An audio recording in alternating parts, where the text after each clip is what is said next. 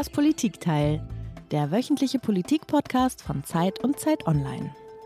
A growing number of African and Middle Eastern migrants are entering EU member Lithuania illegally from neighboring Belarus. Polen hat in der Grenzregion zu Belarus den Ausnahmezustand verhängt. Damit reagierte Präsident Duda heute auf die illegale Einreise tausender Migranten aus dem Nachbarland. An der deutsch-polnischen Grenze wird jetzt verstärkt kontrolliert, denn immer mehr Flüchtende kommen über Belarus auch in Deutschland an. Und es werden immer mehr. Der Chef der Gewerkschaft der Bundespolizei Teckert spricht von 14.000 Flüchtlingen, die derzeit noch in Polen warten. Er warnt deshalb wörtlich vor einem Kollaps an der Grenze. Herzlich willkommen, liebe Hörerinnen und Hörer. Hier ist wieder das Politikteil, der politische Podcast von Zeit und Zeit Online. Ich bin Tina Hildebrand, ich bin Chefkorrespondentin der Zeit in Berlin. Und ich bin Heinrich Wefing, ich leite das Politikressort der Zeit in Hamburg. Jede Woche sprechen wir in das Politikteil mit einem Gast eine Stunde lang über ein Thema. In den vergangenen Wochen haben wir logischerweise viel über Innenpolitik gesprochen, über die Regierungsbildung, über die Ampel und was da so kommen mag. Heute wollen wir über ein Thema sprechen, das noch vor allem an Europas Grenzen spielt, auch wenn es Deutschland immer stärker betrifft. Ein Thema, das die Grenze zwischen Innen und Außen berührt und verwischt und auch die neue Regierung noch sehr beschäftigen und an ihre Grenzen bringen könnte. Wir wollen über das sprechen, was sich seit Monaten an der Grenze zwischen Belarus und Polen abspielt, wo Flüchtlinge von der einen Seite sehr bewusst an die Grenze gebracht werden und von der anderen sehr brutal wieder zurückgeschlagen werden. Wir wollen darüber reden, was das mit 2015 zu tun hat und wir wollen mit vielen Irrtümern aufräumen, die es bei dem großen Thema Migration gibt. Bevor wir unseren Gast dazu vorstellen, wollen wir einmal kurz mit unserer Kollegin Olivia Kortas darüber sprechen, was eigentlich genau los ist an dieser Grenze zwischen Belarus und Polen. Denn das ist vielen gar nicht so richtig klar und es ist auch gar nicht so einfach zu recherchieren. Hallo Olivia. Vor einigen Wochen waren im Fernsehen vielleicht zum ersten Mal Bilder zu sehen, Bilder von schwarz gekleideten Männern, mutmaßlich Grenzbeamten, polnischen Grenzbeamten, die auf Migranten einprügelten und sie zurück in die Wälder in der Grenzregion zwischen Belarus und Polen trieben. Zehn Menschen sollen nach Angaben der polnischen Organisation Granica Grenzen bereits gestorben sein. Du warst erst vor kurzem in Polen, Olivia, unweit der Grenze zu Belarus. Erzähl uns doch mal, was passiert dort gerade an der Grenze? Was wissen wir? Na, wie ihr schon äh, sagtet, ist es äh, sehr schwierig vor Ort zu recherchieren. Es gibt diesen äh, Grenzstreifen, der für Journalisten und Journalistinnen nicht betretbar ist. Ähm, und das wird auch sehr stark kontrolliert. Äh, deswegen weiß man nicht wirklich, was in dieser, in dieser Streife, nennen wir das, also in dieser Zone ähm, auf Polnisch, was da wirklich passiert. Ich habe Kontakt immer noch täglich zu Leuten, die in dieser äh, Zone wohnen und mir dann auch Fotos schicken und, und Videos schicken und Sprachnachrichten. Und äh, man findet dort allerlei Kleidung, äh, Menschen auch, die, die dort seit Tagen ausharren. Ich habe trotzdem die Möglichkeit gehabt, mit Aktivistinnen äh, mitzugehen nachts, äh, die äh, eben Hilferufe äh, bekamen von Migranten, die die Grenze passiert haben und aus dieser Zone ähm, herausgekommen sind, mehr oder weniger auf Schleuser warteten. Und wir sind dort, ähm, dort hingefahren, mitten in der Nacht. Ähm, das war vor zwei Wochen. Die ähm, Temperaturen waren super niedrig. Es war zwei Grad, drei Grad Celsius sehr feucht, also man, man fror innerhalb von ähm, ja, wenigen Stunden. Und das, äh, wir haben dann ein iranisches Pärchen vor Ort gefunden, die waren in ihren 30ern beide in Tränen aufgelöst, weil die seit drei Tagen dort äh, schliefen, schon einmal zurückgestoßen wurden, also gepushbackt wurden von den polnischen ähm, Grenzbeamten zuvor und nicht wirklich wussten, was mit ihnen passiert. Also das ist so ein bisschen die, die Situation vor Ort. Ähm, es herrscht äh, sehr große Intransparenz, würde ich sagen, und ähm, Ungewissheit auf Seiten der Aktivistinnen und der, der Migranten. So, so sieht es momentan aus. Also es, äh, wir wissen, dass ähm, hunderte Leute Menschen äh, täglich versuchen, diese Grenze zu passieren. Und wir wissen aber nicht wirklich, wie viele in diesen Grenzstreifen sind und sich schon auf polnischem Territorium befinden. Sag doch vielleicht einmal kurz, was, was sind das für Menschen? Du hast ein iranisches Pärchen erwähnt. Was sind das für Menschen, die in diesem Grenzstreifen jetzt sind? Wo kommen die her und warum kommen die her? Die meisten kommen momentan äh, immer noch aus den kurdischen Gebieten des Iraks. Die kommen mit Flügen. Äh, mittlerweile sind es keine Direktflüge mehr, sondern die gehen vor allem über äh, die Türkei, über Dubai teilweise auch, teilweise über Damaskus. Und das sind Menschen, die sich vor allem Hoffnungen auf ein besseres Leben machen. Also ähm, diese ganze neue Route wird beworben als ein äh, leichter Weg, ein ähm, schmerzfreier Weg, um in die EU zu kommen, um nach Deutschland zu kommen. Das heißt dann auf äh, Videos auf TikTok und YouTube innerhalb von zehn Tagen sei man in Deutschland, wenn man äh, ein bisschen kalte Temperaturen aushalten könne und wenn man ein bisschen äh, wandern könne. Und ähm, ja, es, es gibt natürlich auch die Information, also sie kommen auch an, dass dort, dort Menschen im Wald erfrieren das äh, bekommen die Menschen in, im Irak auch mit. Aber trotzdem dominiert dann teilweise diese, ähm, ja, diese Hoffnung auf ein neues Leben, also die Flucht auch vor Armut. Und innerhalb des Iraks sind ja auch ähm, mehr als eine Million Menschen, ähm, also displaced, die leben dann nicht mehr äh, in ihrer Heimat oder ihrem Heimatdorf. Ähm, und teilweise haben die immer noch große Angst, zurückzugehen, zum Beispiel die Jesiden und, und, und so. Und die ähm, ja, möchten vor allem dann in Deutschland Sicherheit suchen oder in Europa Sicherheit suchen. Olivia, du hast gerade erwähnt, dass da Werbung in sozialen Netzwerken gemacht wird. Wer schaltet die? Von wem geht diese Werbung aus?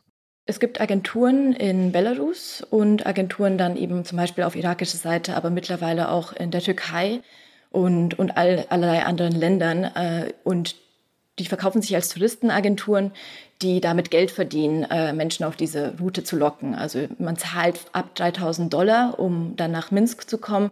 Mittlerweile geht das sogar noch viel, viel höher. Ich glaube, bis 10.000 Dollar ähm, nehmen Schleuser und diese Agenturen dann eben für, für diese Route. Aber das sind vor allem, vor allem Agenturen. Vielen Dank, Olivia. Das war extrem eindrucksvoll. Ich glaube, wir haben jetzt ein bisschen ein besseres Bild davon, was da eigentlich im Moment los ist und was es bedeutet. Aber im Grunde ist das natürlich traurigerweise nur der neueste Anlass, an dem sie ein Thema festmacht, das sehr viel größer ist, das Europa schon sehr viel länger beschäftigt und noch sehr beschäftigen wird. Und darüber wollen wir mit einem Gast sprechen, der sich seit Jahren mit diesem Thema beschäftigt, der die Bundesregierung beraten hat und berät und der sich sehr konkret damit beschäftigt, wie Flucht, Vertreibung, Asyl, Klima zusammenhängen und was Regierungen tun können, um damit umzugehen der Sozialwissenschaftler Gerald Knaus, Mitbegründer der European Stability Initiative, auch bekannt als ESI, auf dessen Initiative das EU-Türkei-Abkommen von 2016 basiert. Herzlich willkommen, Herr Knaus. Schön, dass Sie da sind. Schönen guten Morgen. Herr Knaus, Sie haben uns wie jeder Gast auch ein Geräusch mitgebracht.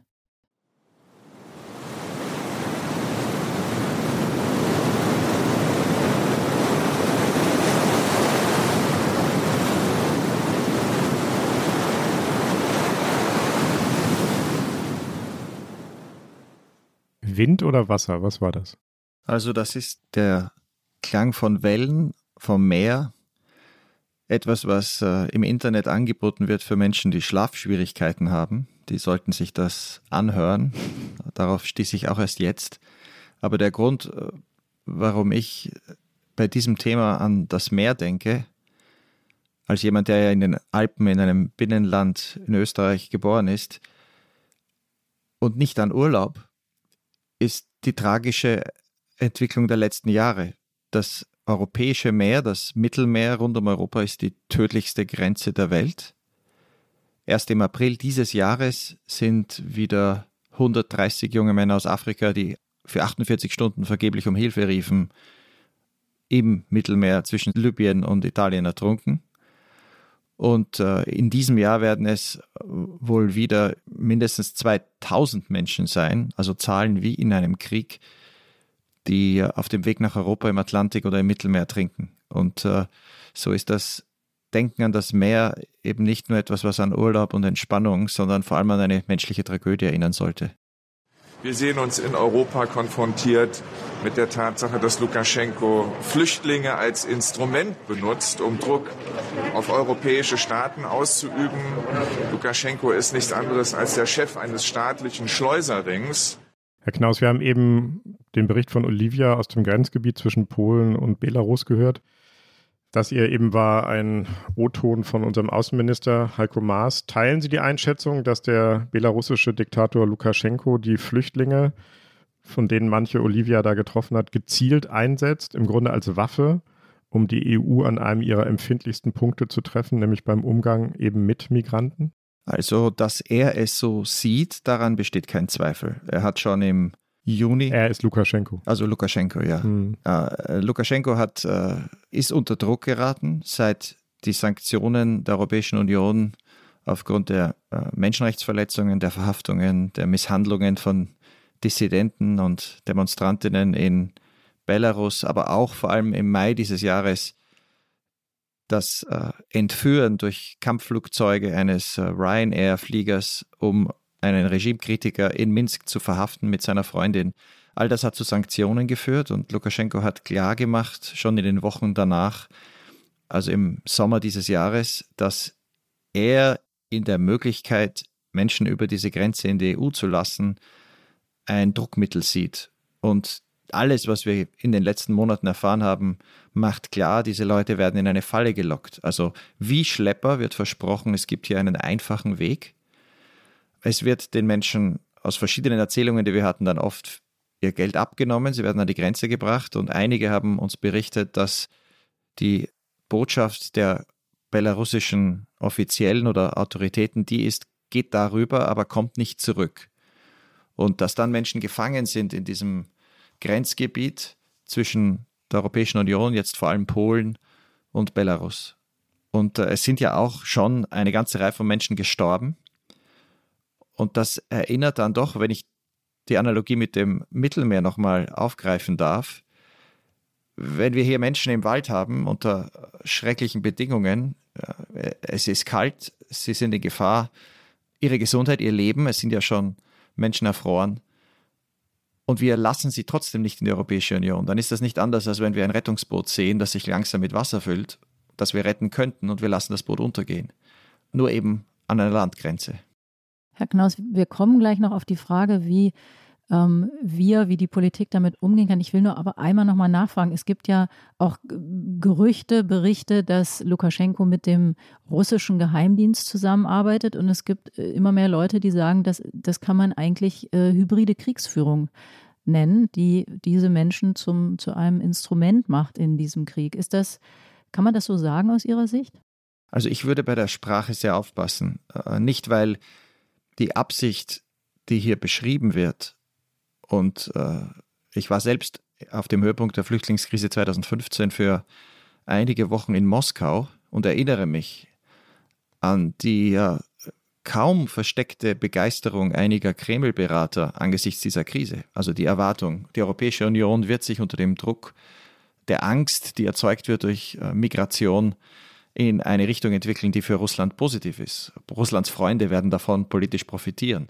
Also, dass da darüber nachgedacht wird, der Europäischen Union zu schaden, wie strategisch nachgedacht wird, dass da in Analogien von Krieg gesprochen und gedacht wird, das ist äh, für mich äh, unzweifelhaft wahr. Ich glaube nur, dass die Europäische Union immer erinnern muss, es geht eben um Menschen, nicht um Waffen. Und die Menschenwürde besteht ja darin, der Respekt für die Menschenwürde, dass man Menschen nicht als Dinge betrachtet, sondern als Wesen mit einer Würde an sich. Und auch die Menschen, die hier in die Falle gelockt werden, letztlich gelten alle Konventionen, die wir haben, auch natürlich an der polnisch-belarussischen Grenze. Hm. Herr Knaus, wir werden jetzt sicherlich immer wieder im Verlauf des Gesprächs auf Belarus zurückkommen, aber Sie haben ja den Blick schon von sich aus geweitet, schon mit dem Meeresrauschen und ihren Hinweisen auf das Mittelmeer als die tödlichste Grenze der Welt. Lassen Sie uns vielleicht jetzt als Ausgangspunkt uns einmal das vorlegen, was die kommende Regierung sich zu dem Thema vorgenommen hat und darüber ein bisschen sprechen. In dem Sondierungspapier der Ampel heißt es zu diesem Thema. Wir bekennen uns zur humanitären Verantwortung, die sich aus dem Grundgesetz, aus der Genfer Flüchtlingskonvention sowie der Europäischen Menschenrechtskonvention ergibt. Daraus leiten wir die Aufgabe ab, mit den europäischen Partnern Anstrengungen zu unternehmen, das Sterben auf dem Mittelmeer genauso wie das Leid an den europäischen Außengrenzen zu beenden. Wir wollen die Verfahren zur Fluchtmigration ordnen und die ausbeuterischen Verhältnisse auf den Fluchtwegen bekämpfen.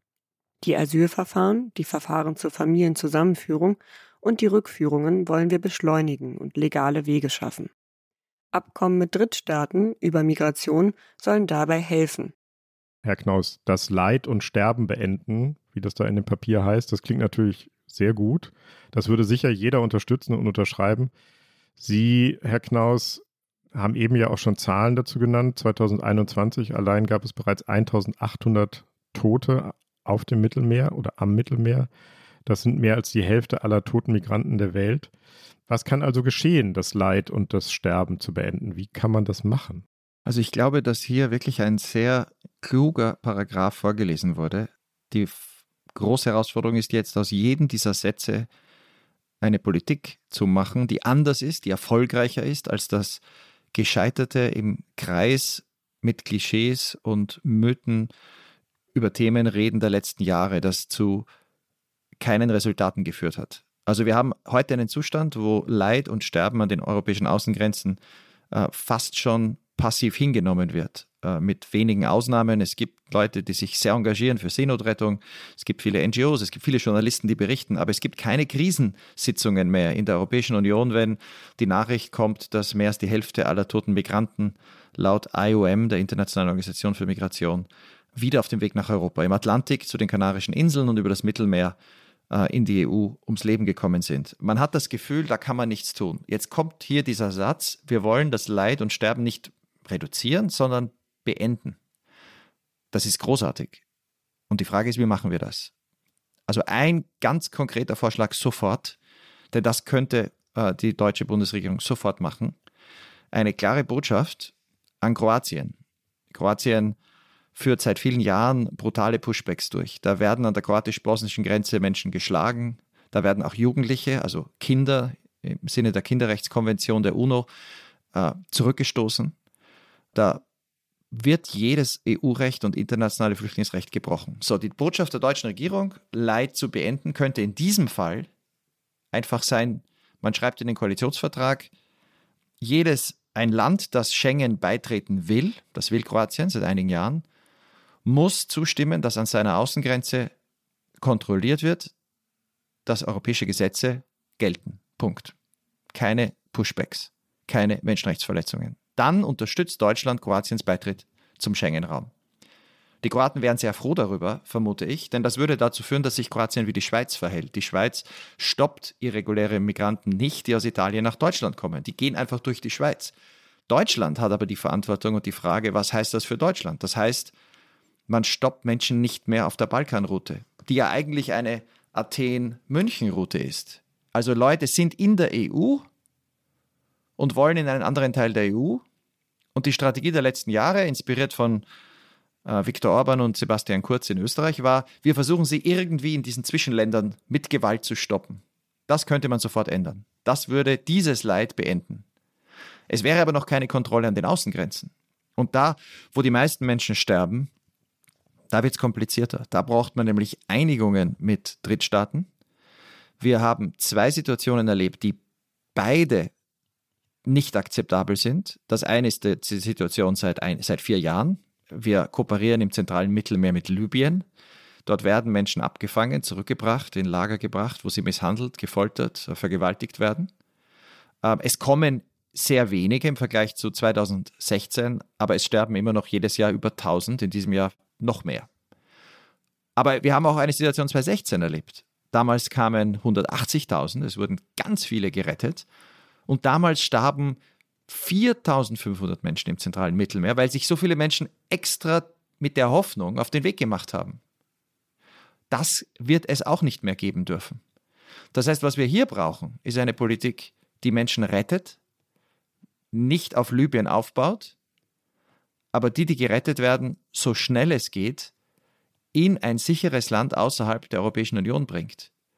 Das heißt, eine Strategie, die Menschen nicht abschreckt durch schlechte Behandlung oder tödliche Gefahr, die aber gleichzeitig signalisiert, begebt euch nicht auf den Weg durch die Sahara nach Libyen, setzt euch nicht in diese Boote, wir werden euch retten, wir starten wieder staatliche Koordinierung von Rettung im zentralen Mittelmeer, aber das bedeutet nicht wie 2014, 15, 16, 17, dass dann jedes Jahr 150.000 Menschen nach Italien gebracht werden und dann natürlich für zehn Jahre in der EU bleiben, egal ob sie Schutz brauchen oder nicht.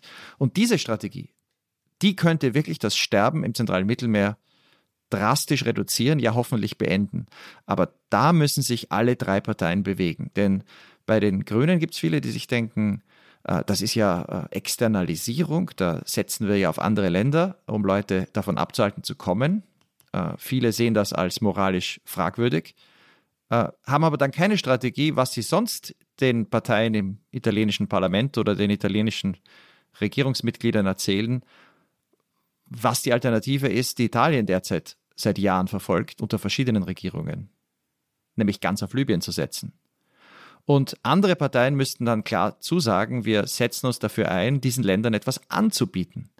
Denn damit ein Land wie Tunesien etwa bereit wäre, Leute zurückzunehmen, das Ziel ist ja, dass sie nicht viele zurücknehmen müssen. Dass das wie bei der EU-Türkei-Erklärung dazu führt, dass sehr, sehr schnell kaum noch Leute sich in Boote setzen. Diesen Ländern muss man dann etwas anbieten und das wichtigste Instrument wäre, Angebot wäre legale Mobilität und natürlich aus Regionen, wo Flüchtlinge sind, legale Zugangswege für Schutzsuchende, also durch Resettlement. Herr Knaus, jetzt haben Sie, haben Sie ein riesen Panorama aufgemacht. Ich glaube, Sie müssen uns noch mal ein bisschen beim Sortieren helfen. Sie haben jetzt oft gesagt, Re ähm, Vereinbarung mit Drittstaaten, diese Länder. Sagen Sie noch mal ganz genau, mit wem sollte man Vereinbarungen treffen? Was soll der Inhalt dieser Vereinbarung sein? Oder was könnte der Inhalt sein? Ich glaube, das ist die fundamentale Frage, an der sich unterscheidet, ob wir nur reden oder ob auch der Koalitionsvertrag nur aus Worten besteht, die am Ende nichts ändern, oder ob er etwas ändert. Dieser letzte Satz, Vereinbarungen mit Drittstaaten. Das bedeutet konkret, dass die Europäische Union mit Ländern wie der Türkei, Marokko, Tunesien, äh, im Falle Osteuropas Moldau, der Ukraine, darüber spricht, dass diese Länder bereit wären, ab Stichtagen Menschen, die irregulär in die EU reisen wollen, die über das Meer kommen, zurückzunehmen. Das heißt, damit das die Europäische Union machen kann, ohne Pushbacks, ohne Verletzung der, der Flüchtlingskonvention, muss es möglich sein, in diesen Ländern einen Asylantrag zu stellen, für die, die schutzbedürftig sind. Und sie müssen natürlich menschenwürdig behandelt werden. Also nicht mit Libyen, nicht mit Belarus. Äh, dafür braucht man Diplomatie, Australien hat 2011 eine ähnliche Vereinbarung mit Malaysia getroffen. Äh, die EU-Türkei-Erklärung war etwas Ähnliches. Und dafür muss man diesen Ländern etwas anbieten. Und jetzt ist die entscheidende Frage, was bietet man ihnen an? Und da entscheidet sich, ob das moralische oder unmoralische Abkommen sind. Herr Knaus, nur ganz kurz, nur damit wir es richtig verstehen. Also Sie sagen, Sie haben das eben so beiläufig gesagt, in diesen Ländern, von denen Sie jetzt reden, Tunesien, Marokko, die Ukraine, in diesen Ländern sollen die Migranten Asylanträge für die EU stellen können. Habe ich das richtig verstanden? In diesen Ländern sollen die Migranten Asylanträge stellen können. EU-Asylanträge. Nein, diese Asylanträge könnten auch vom UNHCR durchgeführt werden. Der macht das seit Jahrzehnten in vielen Ländern der Welt. Der UNHCR hat das Recht, das wurde in den letzten Jahren abgebaut. Das halte ich für einen Fehler. Der UNHCR hat seit Jahrzehnten etwa in der Türkei Asylverfahren für Afghanen durchgeführt. Äh, das Problem war immer nur, der UNHCR, wenn er jemanden anerkennt, das war im Jahr 2019, waren es Zehntausende, die vom UNHCR als Flüchtlinge anerkannt wurden, äh, dann gibt es zwei Möglichkeiten. Die Länder, in denen der UNHCR agiert, nehmen diese Menschen auf oder, und das ist entscheidend, es gibt Resettlement. Es gibt also Angebote anderer Staaten, mhm. anerkannte Flüchtlinge aufzunehmen. Dieses Resettlement muss ausgebaut werden. Damit es eine moralische Politik ist, absolut entscheidend. Denn ansonsten wäre es ja tatsächlich nur Abschottung. Europa schickt Leute zurück und das ist es dann. Also Europa muss, und hier sprechen wir nicht von den wenigen kleinen, bescheidenen Zahlen der letzten Jahre, sondern ich denke da zurück an die große Zeit des Resettlements. In den 80er Jahren, zur Zeit der Bootsflüchtlinge, da wurden nach einer UN-Konferenz 1979 in Genf haben eine Gruppe von Staaten, angeführt von den Vereinigten Staaten, Deutschland war dabei, gesagt, wir nehmen, und dann wurden es 600.000 Menschen, Flüchtlinge, die von diesen Staaten in drei Jahren aufgenommen wurden, aus Flüchtlingslagern, aber eben auch direkt aus dem kommunistischen Vietnam, die ausreisen durften. Da hat man verhandelt. Und dieser Weg, dass Menschen, eben nicht nur mutige junge Männer, die die Gefahr ignorieren und sich auf den Weg machen, sondern schutzbedürftige Familien, Kinder, Frauen, die nie sich Schleppern anvertrauen würden, oder die viel zu weit weg sind, die nicht das Geld haben, dass es eine Möglichkeit gibt für solche Menschen, legal Schutz zu bekommen, dass wir Erstaufnahmeländern, die ihre Grenzen offen halten, dass Leute kommen, dadurch helfen, dass wir ihnen auch Leute abnehmen. Das wäre humane Flüchtlingspolitik. Und die Zahl der Resettlements ist heute so niedrig wie noch nie seit Jahrzehnten im letzten Jahr und im Jahr 2019. Das heißt, der Trend geht genau in die falsche Richtung. Sie haben gesagt, man müsse diesen Ländern ein Angebot machen. Was wäre das Angebot? Wäre das das, was Sie jetzt gerade gesagt haben, dass man ihnen hilft? Wäre das schon das Angebot oder wäre das Angebot auch ein finanzielles Angebot? Was stellen Sie sich da vor? Also wieder ganz konkret. Und das für mich Beunruhigende ist, dass über diese Frage viel zu wenig konkret gesprochen wurde in den letzten Jahren. Wir haben uns das sehr genau angesehen, eben für die Türkei. Damit ein Land wie die Türkei, das die meisten Flüchtlinge der Welt hat seit 2014, der EU anbietet, und das war ein türkisches Angebot, zu sagen, wir nehmen Leute zurück ab einem Stichtag, ab dem 18. März 2016, hat die EU der Türkei mehrere Dinge angeboten. Erstens Unterstützung, finanzielle Unterstützung für die Flüchtlinge im Land, weil es dort eben Millionen gibt. Also für Sozialhilfe, medizinische Versorgung, Stipend, also Geld für Eltern, die ihre Kinder in die Schulen schicken, Kreditkarten, äh, Schulen werden gebaut, Zentren mit Beratung, äh, psychosozialer Betreuung äh, werden unterstützt aber eben auch für die türkische Bevölkerung das Versprechen, wenn die Türkei gewisse Bedingungen erfüllt, können Türken visafrei einreisen als Touristen. Dieses Versprechen ist zentral gewesen für die Türkei politisch. Und wenn wir heute sehen, wo in den letzten Jahren Deutschland erfolgreich bei Abschiebungen ausreisepflichtiger war, also Leute, die nach einem Verfahren abgelehnt wurden, die ausreisen müssen, dann sehen wir, dass 80 Prozent der Abschiebungen 2018, und das war in fast allen Jahren gleich, und das ist die Erfahrung in anderen europäischen Ländern, in Länder gehen in Europa. Also in Länder, die Visafreiheit haben, wie der Balkan, die Balkanländer, die Ukraine, Georgien, Moldau. Weil diese Länder ein Interesse haben zu kooperieren. Das heißt, wenn wir einem Land wie Tunesien anbieten würden, wie wir der Ukraine seit 2017 gestatten, dass Tunesier visafrei reisen dürften, wenn Tunesien, so wie die Ukraine, Bedingungen erfüllt, dazu zählen Menschenrechte. Die Ukraine musste im Bereich Menschenrechte Reformen machen. Dazu zählt Kooperation im Reduzieren irregulärer Migration und Rücknahme.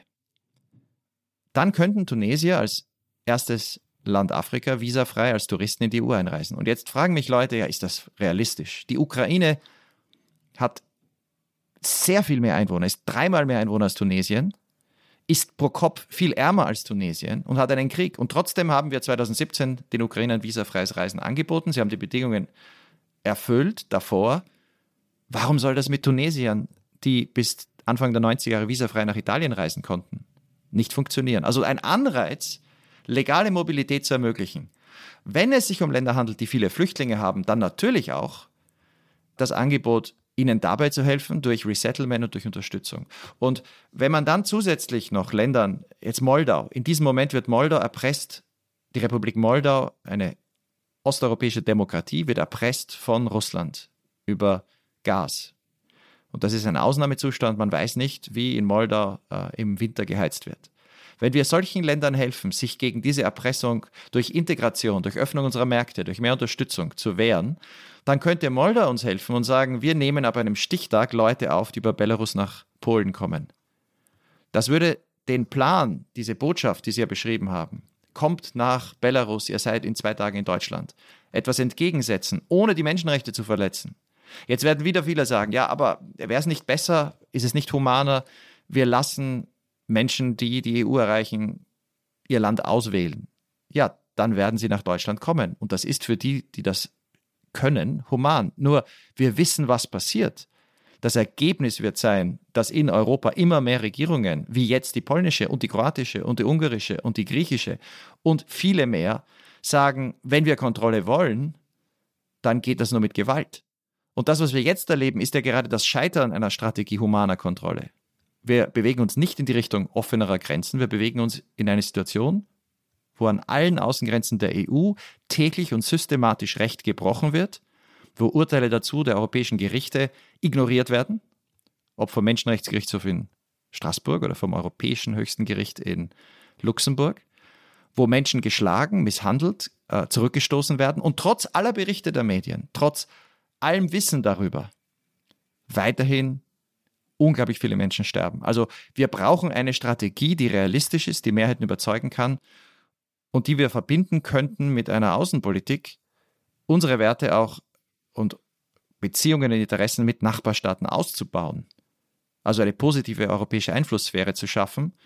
Es wäre ja im Interesse der Europäer, wenn junge Marokkaner, junge Tunesier mehr Kontakt mit Europa hätten reisen könnten, wie das heute Bulgaren, Rumänen, aber auch Serben und Albaner tun. Herr Knaus, noch einmal eine Nachfrage, damit wir das System richtig verstehen, das Ihnen vorschwebt. Wenn jetzt Menschen, sagen wir, nach Ihrem Vorschlag von der belarussisch-polnischen Grenze äh, nach Moldau gebracht würden, die wollen, die äh, machen sich nicht auf den Weg, um nach, in Europa nach Moldau zu kommen, sondern die wollen nach Deutschland. Auch in Ihrem System müsste es ja einen Mechanismus geben, der verhindert, dass alle, die nach Moldau gebracht werden, sich von Moldau aus auf den Weg machen nach Deutschland. Das heißt, sie brauchen immer noch eine relativ harte Außengrenze der EU. Ja, aber das Entscheidende ist, derzeit ist es so, wer es irgendwie schafft, von Belarus über diese Grenze nach Polen zu kommen, der ist binnen kurzer Zeit auch in Deutschland. Wir haben zwischen Moldau und Rumänien heute noch eine Grenze. Aber um ganz klar zu sagen, es werden immer Menschen versuchen, irregulär zu kommen und äh, es wird nicht bedeuten, dass niemand kommt. Nur was wir jetzt erleben, ist ein Zustand der Hilflosigkeit, der Konzeptlosigkeit, wo wir binnen kürzester Zeit eine Radikalisierung der europäischen Rhetorik erleben. Sehen Sie sich an, wie über die Situation an der Grenze zwischen Polen und Belarus gesprochen wird, von Politikern der Mitte. Sie sprechen von Krieg, sie sprechen von Migranten als Waffe, sie sprechen davon, dass wir hier unsere Grenze mit allen Mitteln schützen müssen. Der polnische Ministerpräsident sagt, wir lassen uns nicht erpressen. Und wir sind mitten in einem Wettbewerb, wer an dieser Grenze brutaler ist. Ein Diktator, der seine eigene Bevölkerung foltert, Lukaschenko, oder die Europäische Union, die angeblich die Kinderrechts-, Flüchtlings-, Menschenrechtskonvention hochhält. Das sind wir heute. Das ist heute die Situation. Und jetzt ist die Verantwortung für eine Regierung wie die nächste Deutsche, die sagt, wir wollen das Leid beenden, einen Vorschlag zu machen. Aber Herr Knaus, nochmal, um nochmal nachzufragen, weil Sie, Sie haben das verständlicherweise kritisiert. Sie sagen, das sind natürlich Menschen und keine Waffen. Aber das ist ja genau sozusagen diese Sichtweise, diese Menschen als Waffen einzusetzen. Das ist natürlich genau die Sichtweise derer, die diese Menschen nicht als humanitär Bedürftige betrachten, sondern als ein Mittel, die EU zu destabilisieren. Wie kommt das in Ihrem Konzept vor und wie geht man damit um? Muss man das letztlich akzeptieren? Sagen Sie, wir auf, sozusagen wir begeben uns auf dieses Niveau nicht oder wir können darauf nicht reagieren, weil wir es anders sehen?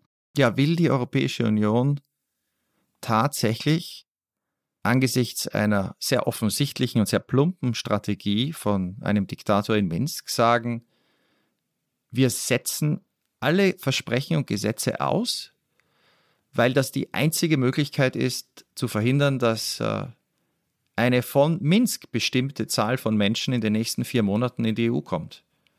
Also wenn die Europäische Union, und das haben wir ja erlebt an der Grenze zwischen Griechenland und der Türkei Anfang 2020, da gab es ja diese zwei Modelle. Das eine Modell war die EU-Türkei-Erklärung. Da steht explizit drinnen, Pushbacks sind verboten. EU-Recht und internationales Recht gilt. Punkt 1 der EU-Türkei-Erklärung. Also man darf Leute in die Türkei zurückschicken, aber nur, wenn sichergestellt ist, dass diese Menschen in der Türkei sicher sind. Dafür braucht es ein Verfahren. Die Frage ist, schaffen wir es, das schnell zu machen?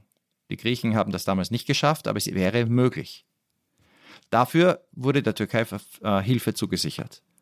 Jetzt haben wir eine Situation, die Türkei nimmt niemanden zurück seit äh, März 2020. Aber die Zahl der Leute, die kommen, ist so gering wie noch nie. Warum?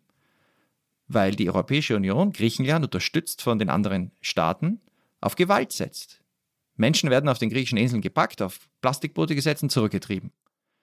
An den Außengrenzen, an der Landgrenze gibt es ständige Pushbacks. Das ist die Situation jetzt seit März 2020 von Journalisten und Journalistinnen in vielen Berichten beschrieben. Jeder weiß, was passiert.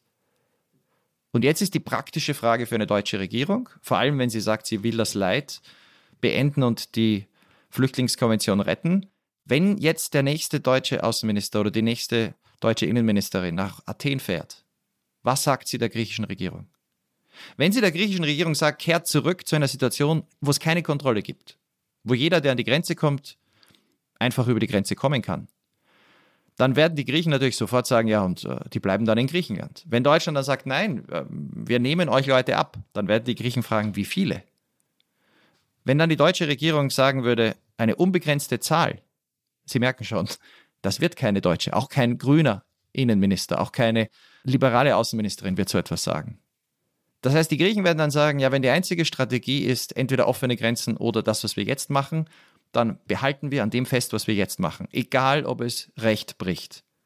Und dann könnte eine deutsche Außenministerin sagen, aber es gibt einen dritten Weg. Wir hatten ihn. Und das ist eine Einigung mit der Türkei. Ja, das ist mühsam. Das heißt, wir müssen wieder Geld aufstellen, um der Türkei zu helfen. Die hat dreieinhalb Millionen Flüchtlinge. Und wir sind auch bereit, aus der Türkei Flüchtlinge aufzunehmen, geordnet. Das haben wir ihr ja auch 2016 zugesagt. Dafür nimmt die Türkei wieder ab einem neuen Stichtag Menschen zurück, wo wir vorher prüfen, dass diese Individuen in der Türkei sicher sind. Und wir haben einen Mechanismus, um das zu prüfen. Also eine neue EU-Türkei-Erklärung. Das sind, und wir sehen es seit sechs Jahren, die drei Optionen, die wir haben. Offene Grenzen ohne Kontrolle, Gewalt oder Einigungen mit Drittstaaten.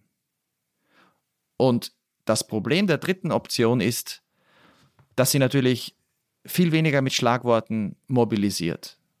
Die, die sagen, Schluss, Grenzschutz, zurückstoßen, Europa muss seine Grenzen kontrollieren, das ist eine einfache, klare Botschaft. Die, die sagen, offene Grenzen, weil es handelt sich um Menschen, die leiden, äh, keiner verlässt seine Heimat ohne einen Grund, wir müssen die Menschen aufnehmen. Auch das ist eine sehr klare Botschaft. Das Problem ist, wenn Menschen Demokratien zwischen diesen beiden Botschaften wählen müssen, und das ist in Australien, in den USA, auch unter Präsident Biden, in Griechenland, in Österreich, in Italien, in Bulgarien, in Kroatien, in den letzten Jahren klar geworden, dann wählen sie die Gewalt, dann wählen sie die Pushbacks und dann stirbt die Flüchtlingskonvention. Und das darf nicht passieren. Denn wenn Europa, der reichste Kontinent der Welt, so wie heute, so wie seit Jahren, nur noch auf Gewalt, auf Pushbacks, auf das Aussetzen des Asylrechts setzt, dann ist die Flüchtlingskonvention am Ende. Wir wollen helfen. Aber unser Herz ist weit, doch unsere Möglichkeiten, sie sind endlich. Ja, das war nochmal der frühere Bundespräsident Joachim Gauck mit seinem sehr, sehr äh, bekannten Satz. Ich weiß nicht, wie Sie über diesen Satz denken, Herr Knaus. Hm, Sie sagen ja, Sie haben jetzt an mehreren Stellen gesagt, wie, wenn man sich um diese Menschen im Wald, von denen Olivia Cortas berichtet hat, nicht kümmert, dann ist das so, als würde man ein volllaufendes Boot absaufen lassen und wir müssen diesen Menschen helfen. Jetzt, ähm, das Wir ist offensichtlich das europäische Wir. Ich will Ihnen aber doch nochmal die Frage stellen, darin steckt ja im Grunde ein ungeheurer Vorwurf, nämlich zu sagen, wenn wir das nicht machen, dann lassen wir diese Menschen sterben. Und ist das wirklich so? Was ist mit den Regierungen der Länder, aus denen diese Menschen kommen. Wie kann man die in die Verantwortung nehmen? Also ich habe ja im letzten Jahr ein Buch über Grenzen geschrieben und da steige ich ein mit der Schlüsselerfahrung für Mitteleuropa und natürlich auch der Hintergrund für die Flüchtlingskonvention an der Schweizer Grenze zum Dritten Reich. Damals hat eine Diktatur eine Demokratie erpresst. Das war das Dritte Reich. Der Plan war, die Juden durch Gewalt zu vertreiben. Damals war ja noch nicht Vernichtung das Ziel, sondern Vertreibung. Eichmann kam nach Wien, richtete ein Büro ein, um Wien durch Terror möglichst schnell von Juden durch Vertreibung dieser Menschen, also diese Stadt zur ersten Großstadt zu machen ohne Juden. Und wo sollten sie hin? Die Gestapo hat damals Menschen an die Schweizer Grenze geführt. Es wurde ihnen alles abgenommen, aber sie wurden am Alten Rhein zwischen Vorarlberg und St. Gallen an die Grenze gebracht und gesagt, kommt, geht, da geht's hinüber, aber kommt nicht zurück. Wenn ihr zurückkommt, dann landet ihr im Konzentrationslager. Das war Erpressung. Und damals hat die Schweizer Regierung darauf ganz klar reagiert. Es waren viele Gründe. Einer der Gründe war weit verbreiteter Antisemitismus bei den Schlüsselakteuren. Der Chef der Schweizer Fremdenpolizei hatte die klare Politik, wir lassen uns nicht erpressen.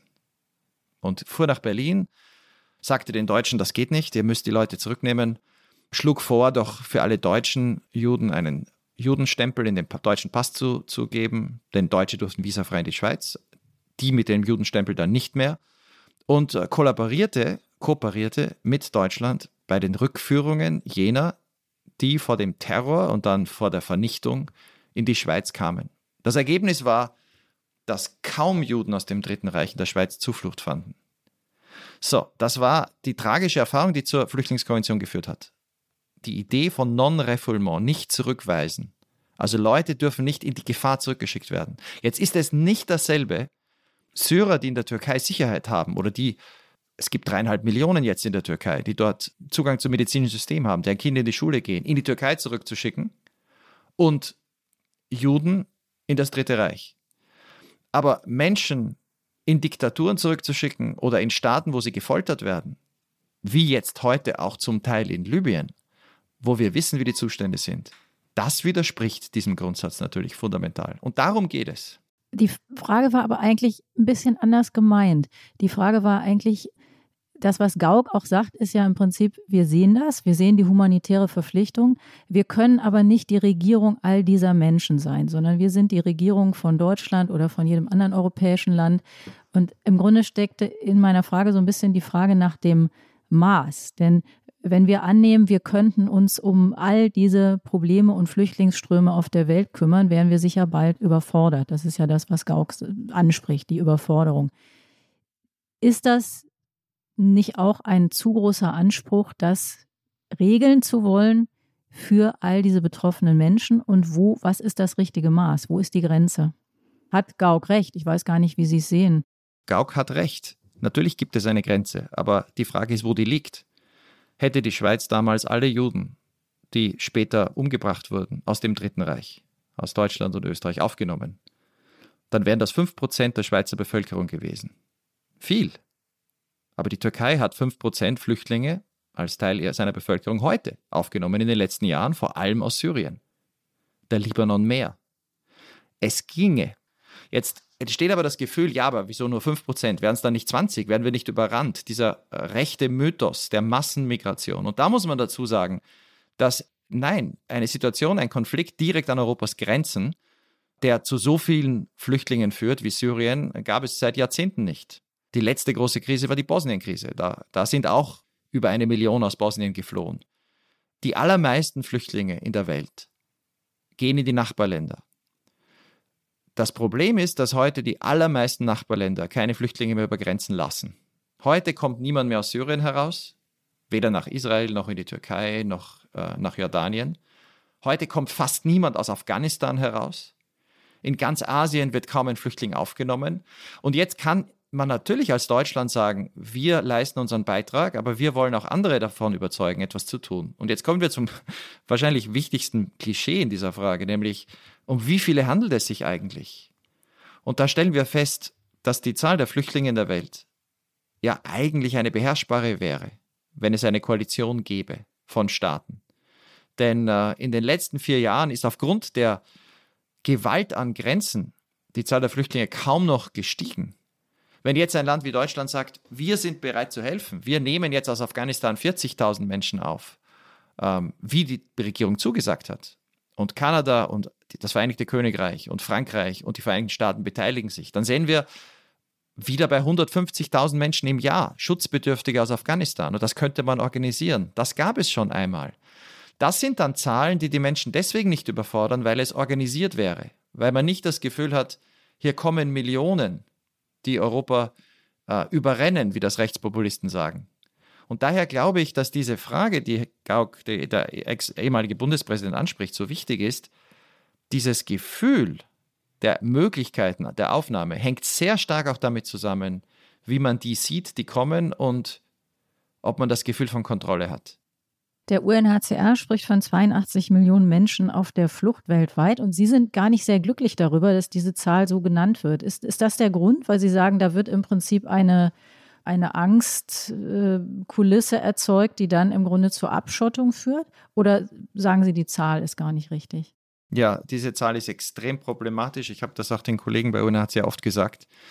Äh, wir schreiben demnächst auch etwas dazu, denn erstens ist sie irreführend.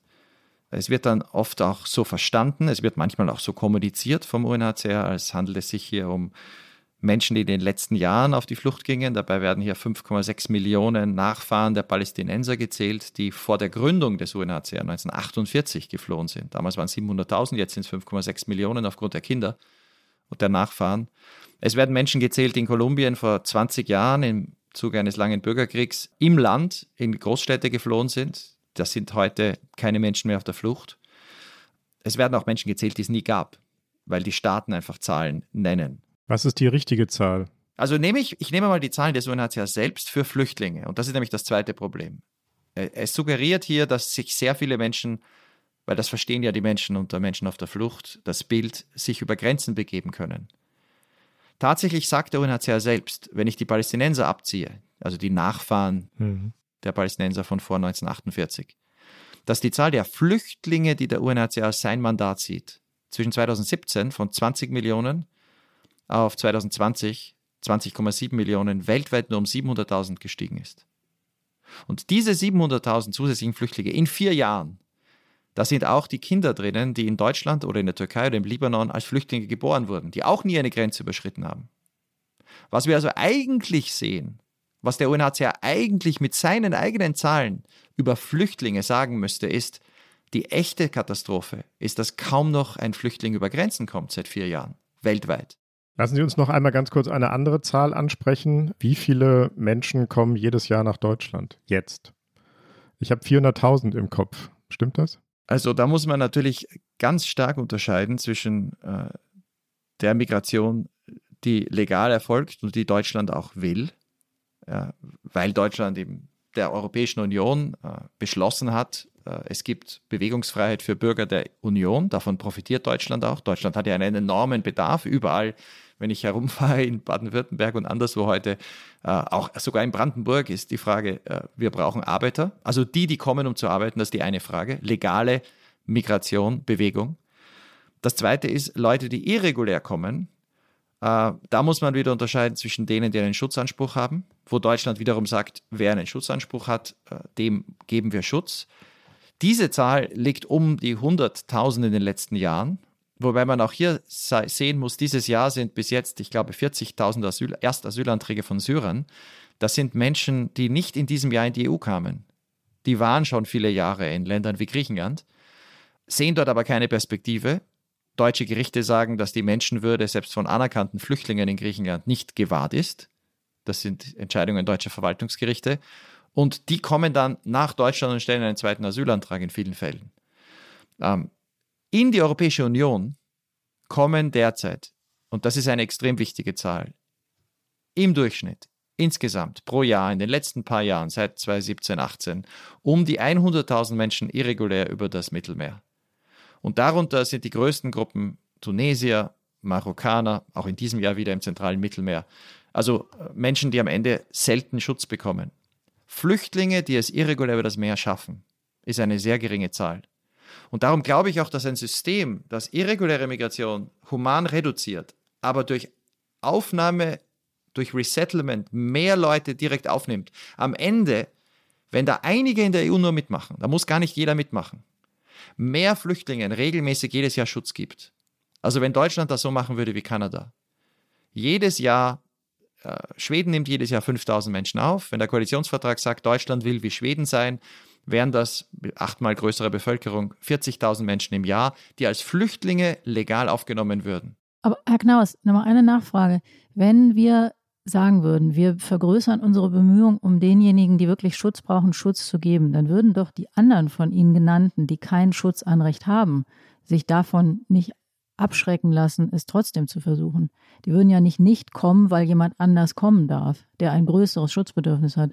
Absolut. Darum brauchen wir eben eine Politik aus zwei Säulen. Eigentlich drei Säulen, aber die zwei wichtigsten Säulen sind, wir brauchen humane Kontrolle an den Grenzen, auch durch Partnerschaften mit anderen, auch durch Rückführungen ab Stichtagen, die die irreguläre Migration reduziert.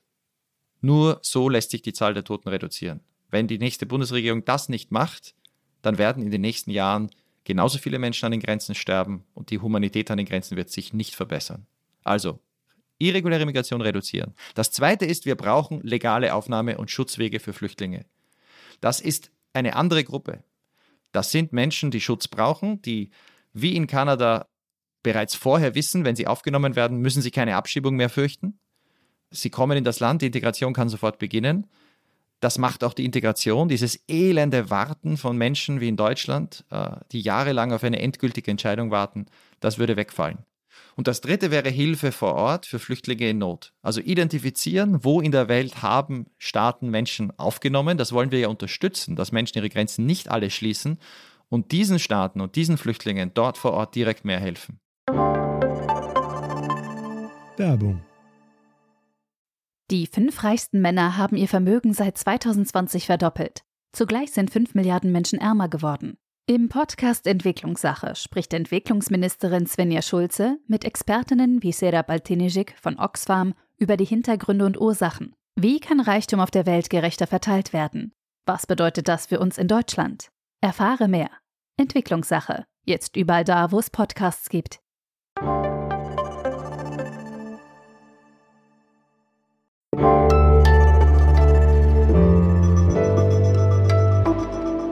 Flop 5.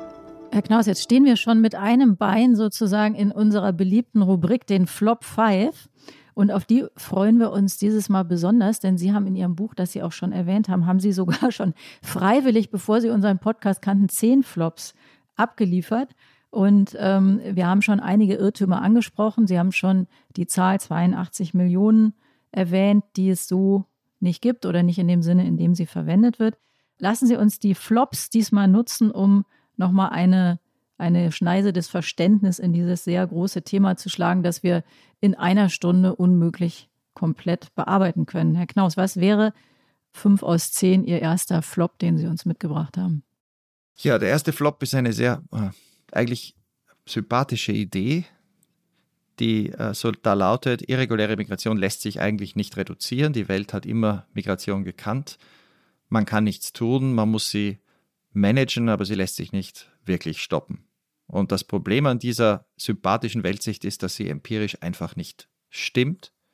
Mit Gewalt, das hat man an der Schweizer-deutschen Grenze im Dritten Reich gesehen, aber man sieht es heute an allen Grenzen weltweit in Asien, mit Gewalt unter Aussetzen der Menschenrechte lässt sich irreguläre Migration stoppen.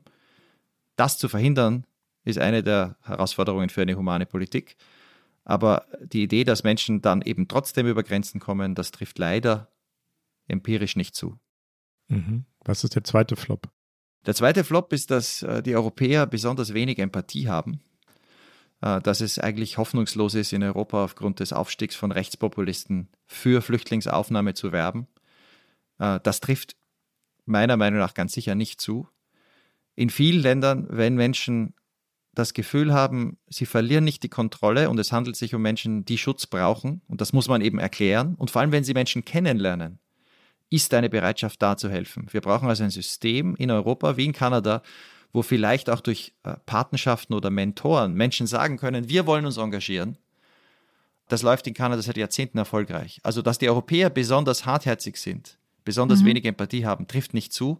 Und in Deutschland ganz besonders nicht. Kein Land hat in den letzten Jahren äh, so vielen Menschen die Chance für Asylverfahren geboten weltweit und so viele Asylverfahren positiv beantwortet wie Deutschland. Ein sehr erfreulicher Flop. Was ist Ihr dritter Flop, Herr Knaus?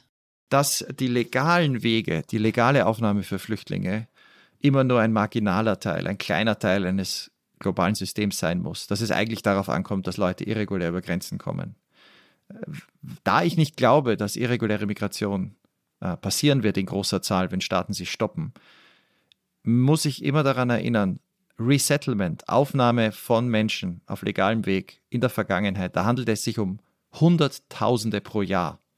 Im Falle der Bootsflüchtlinge, im Fall der Ungarnflüchtlinge 1956.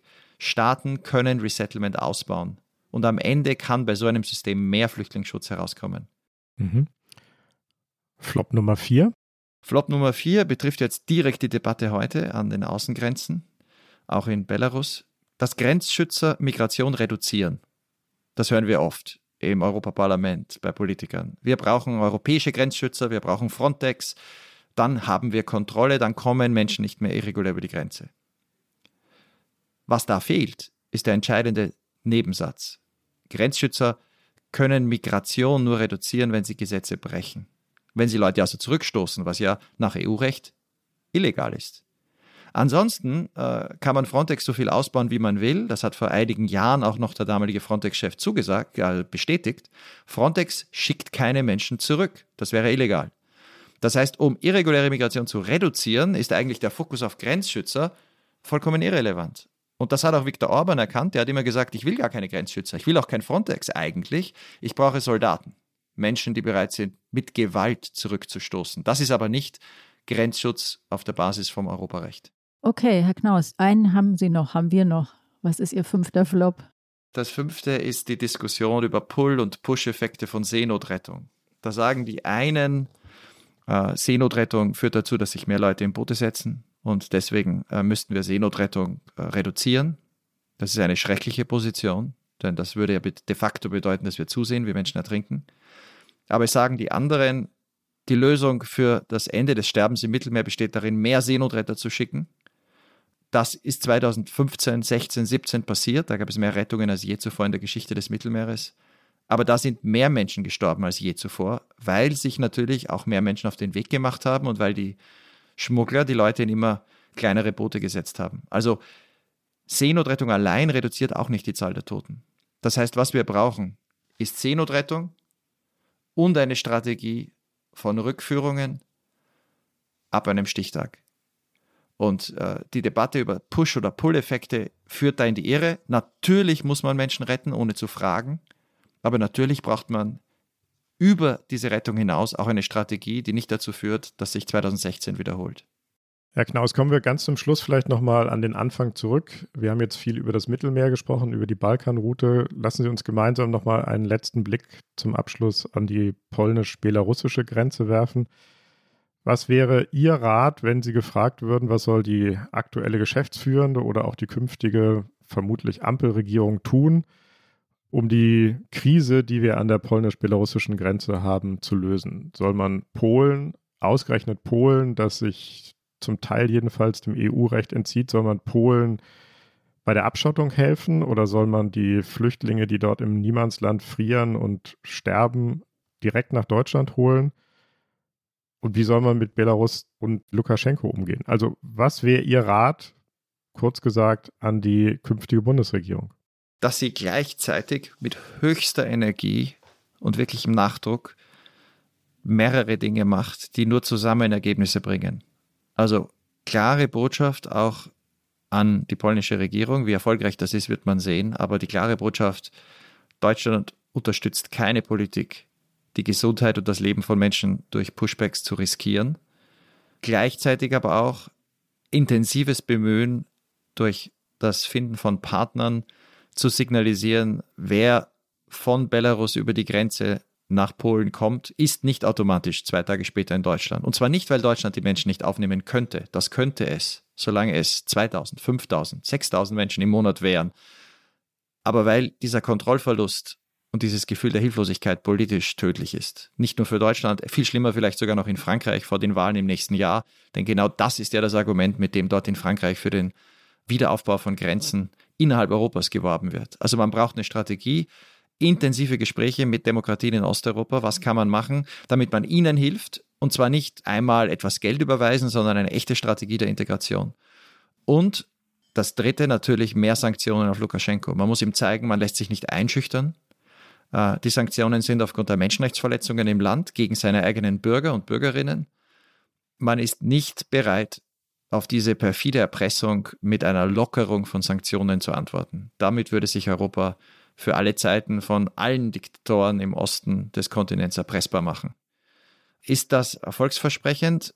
Ich erinnere nochmal an die EU-Türkei-Erklärung. Damals kamen in zehn Wochen vor dem März 2016 120.000 Menschen nur auf die griechischen Inseln. Wir haben es hier nur mit wenigen Tausend zu tun. Es war damals möglich, die Zahl schnell zu reduzieren durch eine Politik, die nicht äh, mit der Flüchtlingskonvention gebrochen hat. Daran müsste man jetzt arbeiten. Vielen Dank, Herr Knaus. Das war sehr spannend, sehr bewegend. Wir werden die Lage an der polnisch-belarussischen Grenze im Auge behalten, auch mit Hilfe von Olivia. Und wir werden natürlich auch in diesem Podcast weiter über dieses wahnsinnig komplexe, schwierige, moralisch diffizile Thema sprechen. Vielen Dank dafür. Das war es wieder, das Politikteil, der politische Podcast von Zeit und Zeit Online. Schreiben Sie uns, liebe Hörerinnen und Hörer, wenn Sie mögen, wenn Sie uns etwas mitteilen wollen, wenn Sie uns ähm, Themen mit auf den Weg geben wollen, auch natürlich gerne, wenn Sie etwas gestört hat. Unsere Mailadresse lautet das Politikteil@zeit.de und wir bedanken uns ganz herzlich bei den Pool Artists unserer Produktionsfirma, bei Carlotta Wald, die uns bei der Vorbereitung hilft und auch eine kleine Passage heute vorgelesen hat und bei Pia Rauschenberger, unserer Online-Patin. Und natürlich bei Ihnen, lieber Herr Knaus. Und ähm, Sie bekommen auch noch die berühmte Politikteiltasse, die, ähm, die man auch bestellen kann im Fanshop. Sie bekommen die aber frei Haus von Ihnen. Sehr nett. Olivia bekommt die auch, würde ich sagen. Mhm. Und auch bei Olivia bedanken wir uns. Und wir haben noch ganz zum Schluss zu sagen, nächste Woche hören Sie wieder hier unsere Kollegen Iliana Grabitz und Marc Brost. Dann mit der nächsten Folge von Das Politikteil und bis dahin können Sie viele andere Podcasts aus der Zeit-Podcast-Welt hören. Was jetzt? Alles gesagt oder das legendäre Zeitverbrechen. Vielen Dank. Tschüss. Tschüss.